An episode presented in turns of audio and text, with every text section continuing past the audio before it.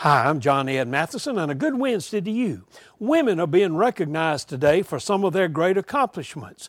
Women have always done great things, but oftentimes they've been gone unnoticed. Athletes have helped give recognition to women. Kathy Sullivan has done a lot. You see, she was the first American woman to walk in space, and then recently she became the first woman to visit the deepest part of the Pacific Ocean. Kathy is now 68 years old.